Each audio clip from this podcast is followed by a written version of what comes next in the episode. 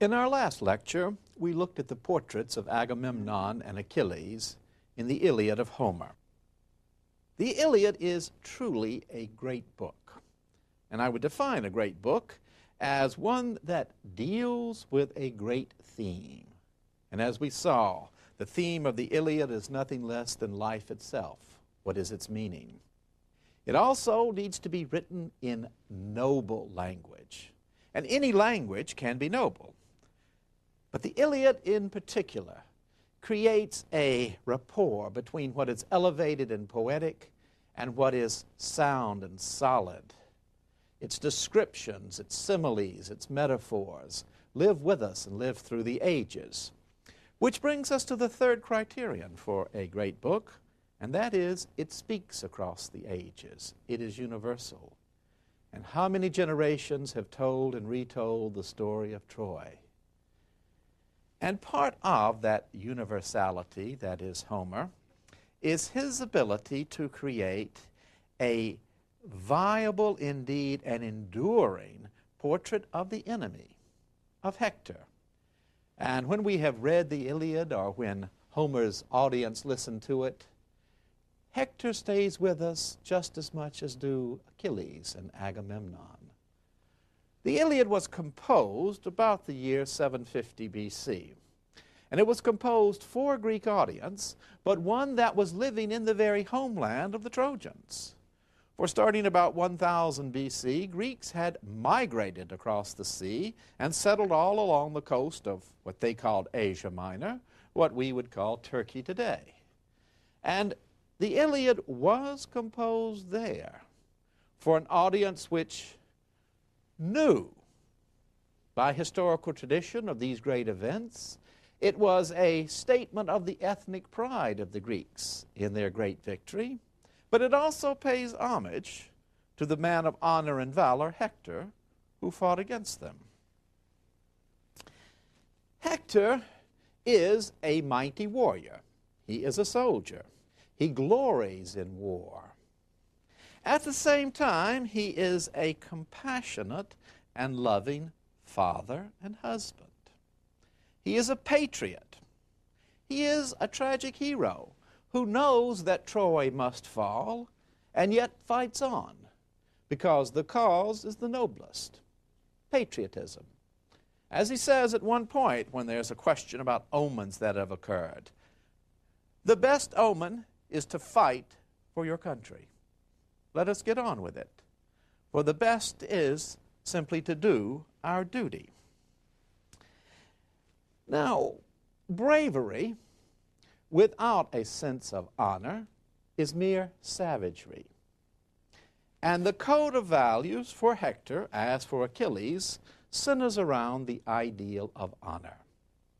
If we wish a fourth criterion for a great book, it is that it summarizes the values of an age at its height.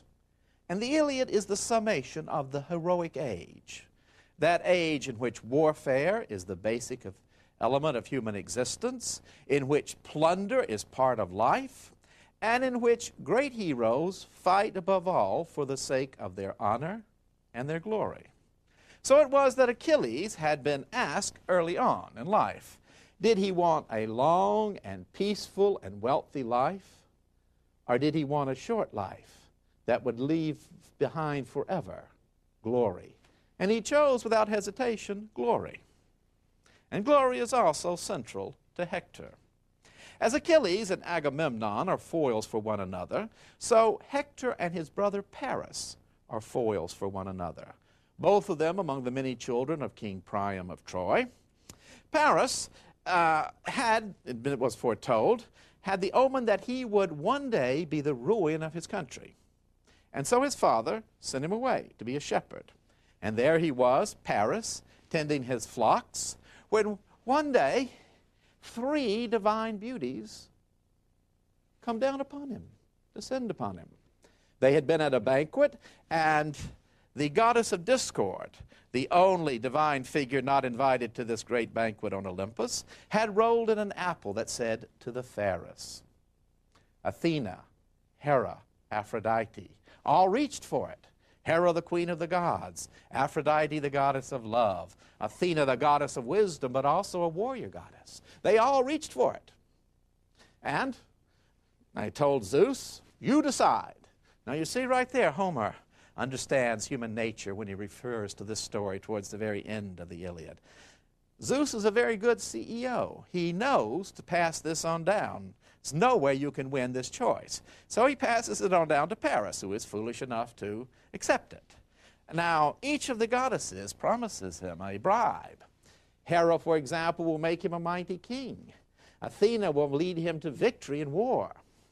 But Aphrodite knows Paris, and she offers him the most beautiful of women. And right there, he makes that choice. You see how unheroic Paris is. And that is what leads him to Sparta and to the seduction of the beautiful Helen. And so he brings her back, and with it brings war upon his country. And thus it is that Hector is forced to fight this war brought about by this ignoble deed. And yet, once the war is joined, honor forces Hector and the Trojans to continue. At any point, they could make a negotiated peace. And in fact, this is offered to them fairly early in the Iliad. Let us make a negotiated peace. Or let there be a duel between Menelaus, who has been wronged, and Paris, who has wronged him. That is taken up by the Trojans, but Paris slips away by divine aid and goes back home. So he acts again dishonorably. But even though they have been dishonored twice by Paris, the Trojans will not give in. And at the heart of their resistance is Hector. Honor is his moral compass, and his courage in battle makes his men devoted to him. And yet, there's also in Homer a strong romantic strain. And one of the most moving passages in the Iliad is when the old men of Troy are gathered up on the wall and they're looking out over the mighty heroes of the Greeks. And Helen comes among them and they ask her, Point out this hero, point out Ajax or Diomedes. Who is that great strong fellow there? And the old men of Troy turn to one another and say, O Nemesis. It is no shame. It is no shame to have gone to war for someone as beautiful as Helen. O Nemesis. No shame. We see Hector at the very moment of challenging the Greeks. He shouts out, I will fight any one of you, man to man. And at the end, when I have killed you, a great tomb will be erected to you, and men will see it from afar as they sail and say, This man was worthy to have been killed by great Hector. So, such is his self confidence. Or the terrifying scene of Hector ripping apart from its very hinges the gates of the Greek camp. He is a fearsome warrior. Or when he stands facing Patroclus in man to man combat and drives his spear deep into Patroclus. And Patroclus says, Now, Hector, you have killed me. But I tell you this you will die not long afterwards. And Hector says, If I die, I die. It matters not. But who knows? It may be that the gods will intercede and Troy will live.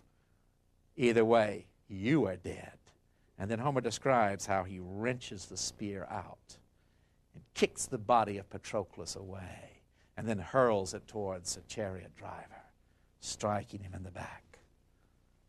And yet, this same Hector appears in such loving devotion to his family.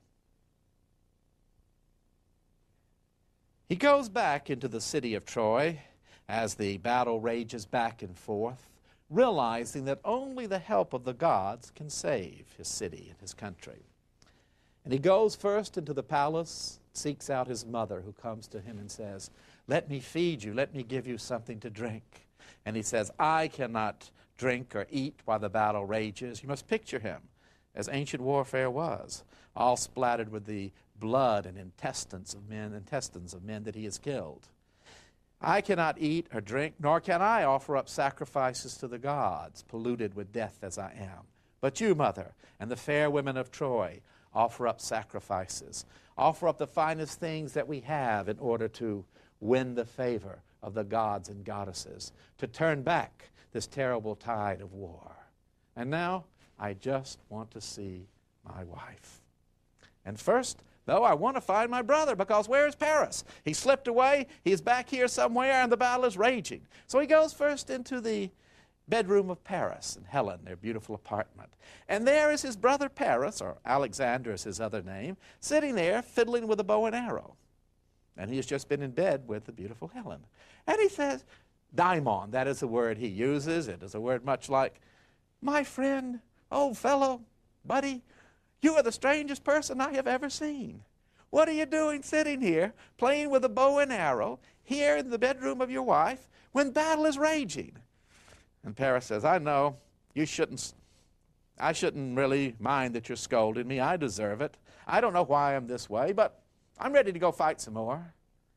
And then Helen says, I wish I had a husband like you, Hector. I have this worthless creature that has caused all of this trouble. And you, Hector, of all the people in Troy, you have never blamed me. You have never said a single harsh word to me, though I have brought all this misery upon you. You fight this war that is just because of me, yet you have always been the soul of courtesy. We think almost of the knight in Chaucer, who is the very soul of chivalry and honor, truth, freedom, and courtesy. The gentleness towards women, ever polite towards them. That is Hector the warrior towards Helen. And then he goes looking for his wife. And his wife, Andromache, is so devoted to him that the very word that he is back in the city of Troy sends her running through the streets, a nurse carrying their little baby. And she can't find him. She runs from tower to tower. And then suddenly she hears he's back at their house and rushes to meet him. And then the scene of Hector embracing his wife. And she says, Why won't you stay here? We can fight from the walls. We have this magnificent citadel. Make the Greeks besiege our city and capture it. We can hold out forever. And he says, honor won't allow it.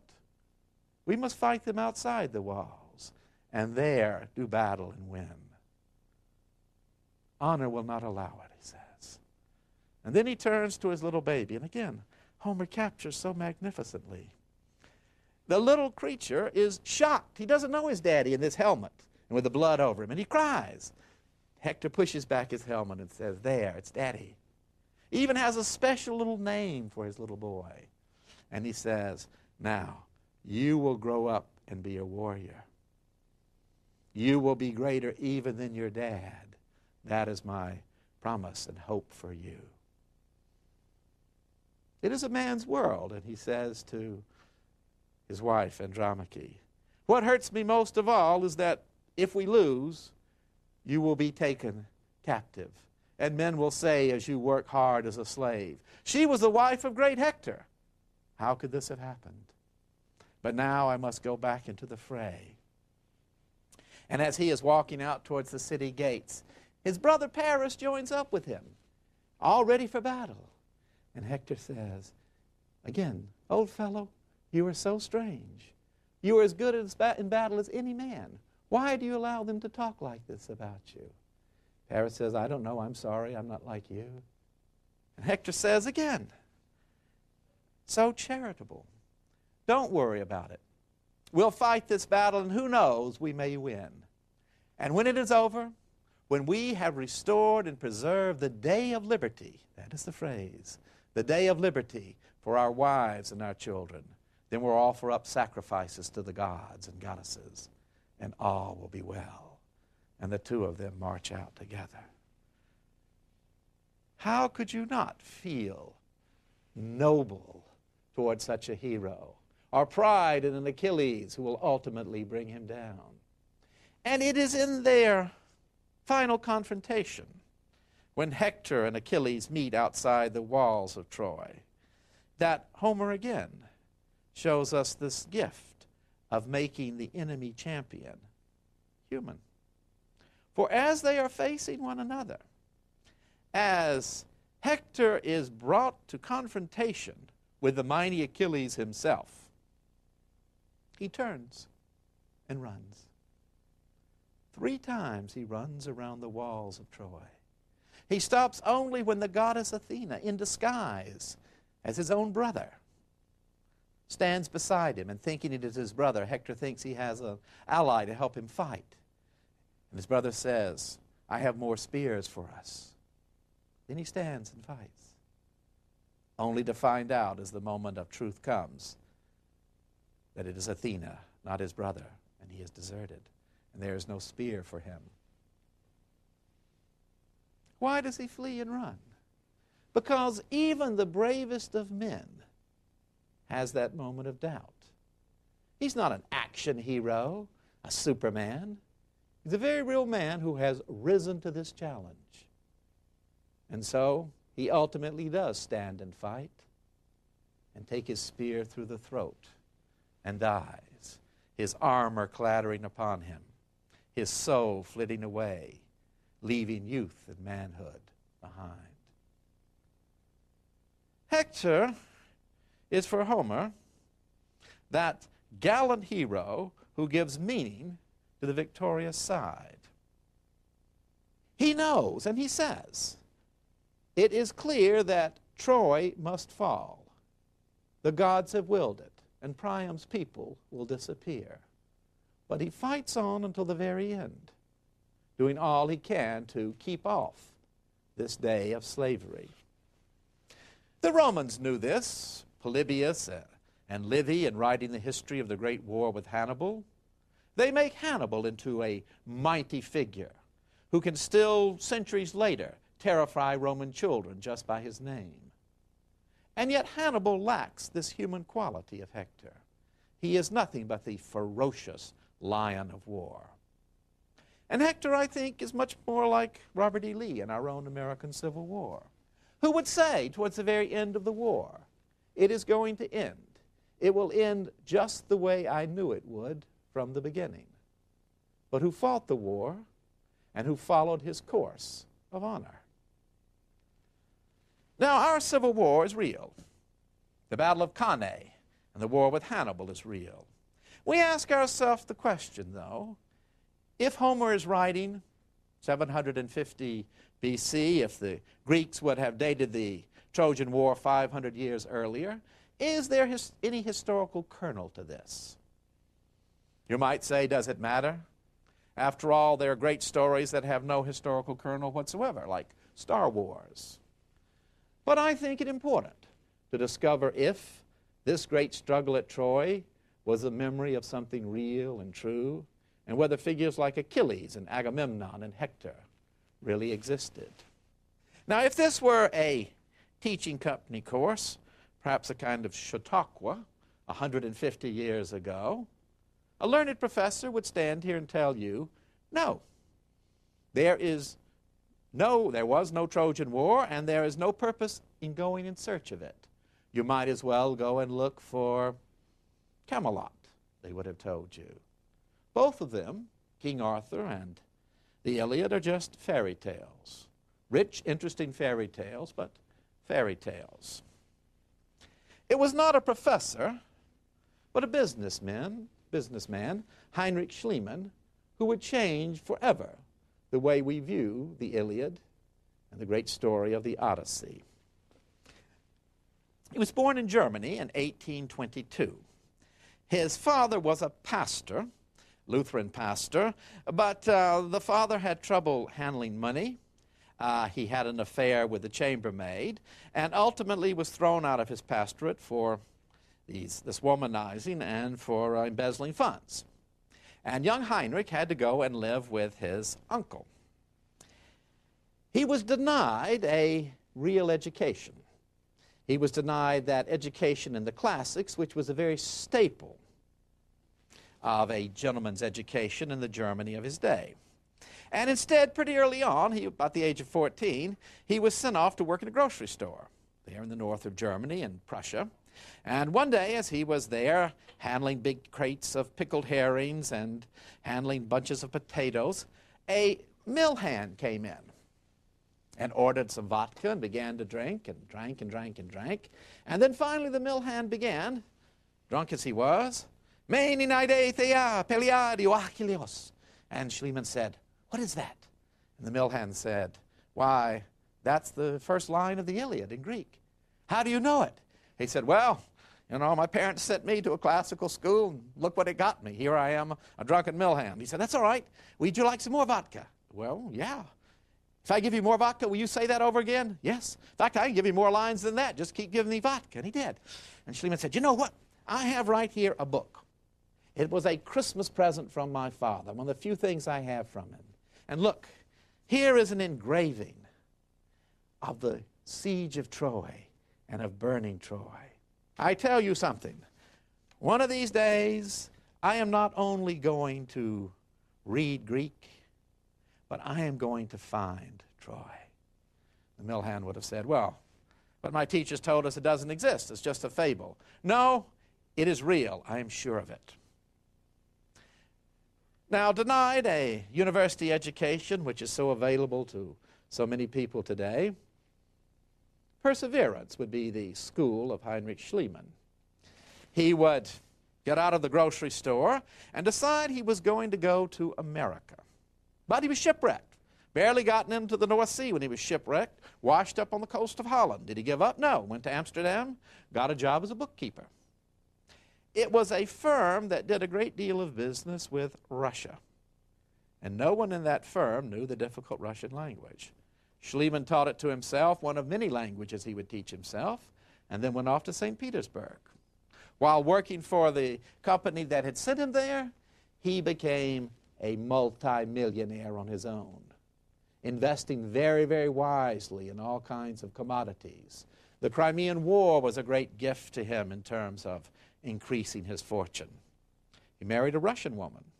He was, in fact, in America at the time that California became a state of the Union, and thus always claimed American citizenship as a result of that. He had gone out there to uh, see to the remains and estate of his brother, who had died of a fever in California.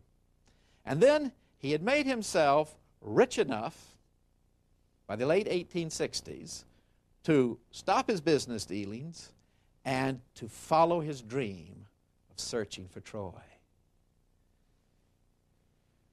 He traveled in the Mediterranean. He took a few courses at the Sorbonne. He had great marital difficulties with his Russian wife and decided to divorce her. And the only way he could divorce her, he decided quickly enough, was to go to the United States. So he came to the United States, found out that Indiana had the easiest divorce laws went out to Indiana, got there, found out you still had to be a resident for a year in order to get divorced. And somehow within two weeks at the Indianapolis courthouse showed up five witnesses to swear that he had lived there for the requisite time. So he got his divorce and then wrote off to a priest in Greece that he knew and said, I want to marry a Greek woman. She must know ancient Greek fluently. And so he went to Athens and was introduced to the woman who would be the true companion for his life. And his first question to us, as he tells it, was recite some of the Iliad. And she did so beautifully that he realized she was his dream. And so they married, and then he went off seriously to search for Troy. Now, Troy in those days, Turkey, was part of the Ottoman Empire, a corrupt bureaucratic system that the wealth of Schliemann was able to buy sufficiently, to give enough bribes, finally to get permission to dig at a great mound called Hissarlik. Now remember, the best professors of the day say Troy never existed. And those few who would agree that it exists was said absolutely it was not at Hissarlik. But Schliemann believed Homer like a gospel, and he believed the ancients. And the Greeks and Romans had believed that Hissarlik had been the site of ancient Troy, and there, in fact, had been in classical times a city there called Ilion. And Schliemann began to dig. And by the end of his first season, by 1870, it was clear that he was coming upon a major prehistoric site.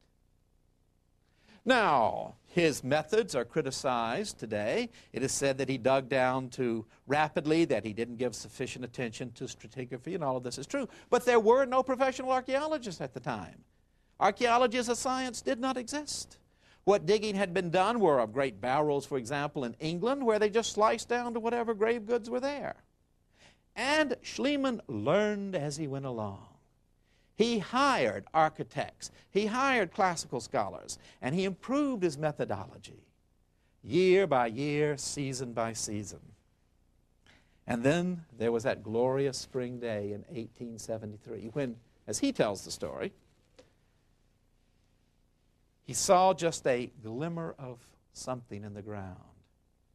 He told the workmen that it was a holiday he had forgotten about and sent them away, and just with his wife, began to dig and uncover.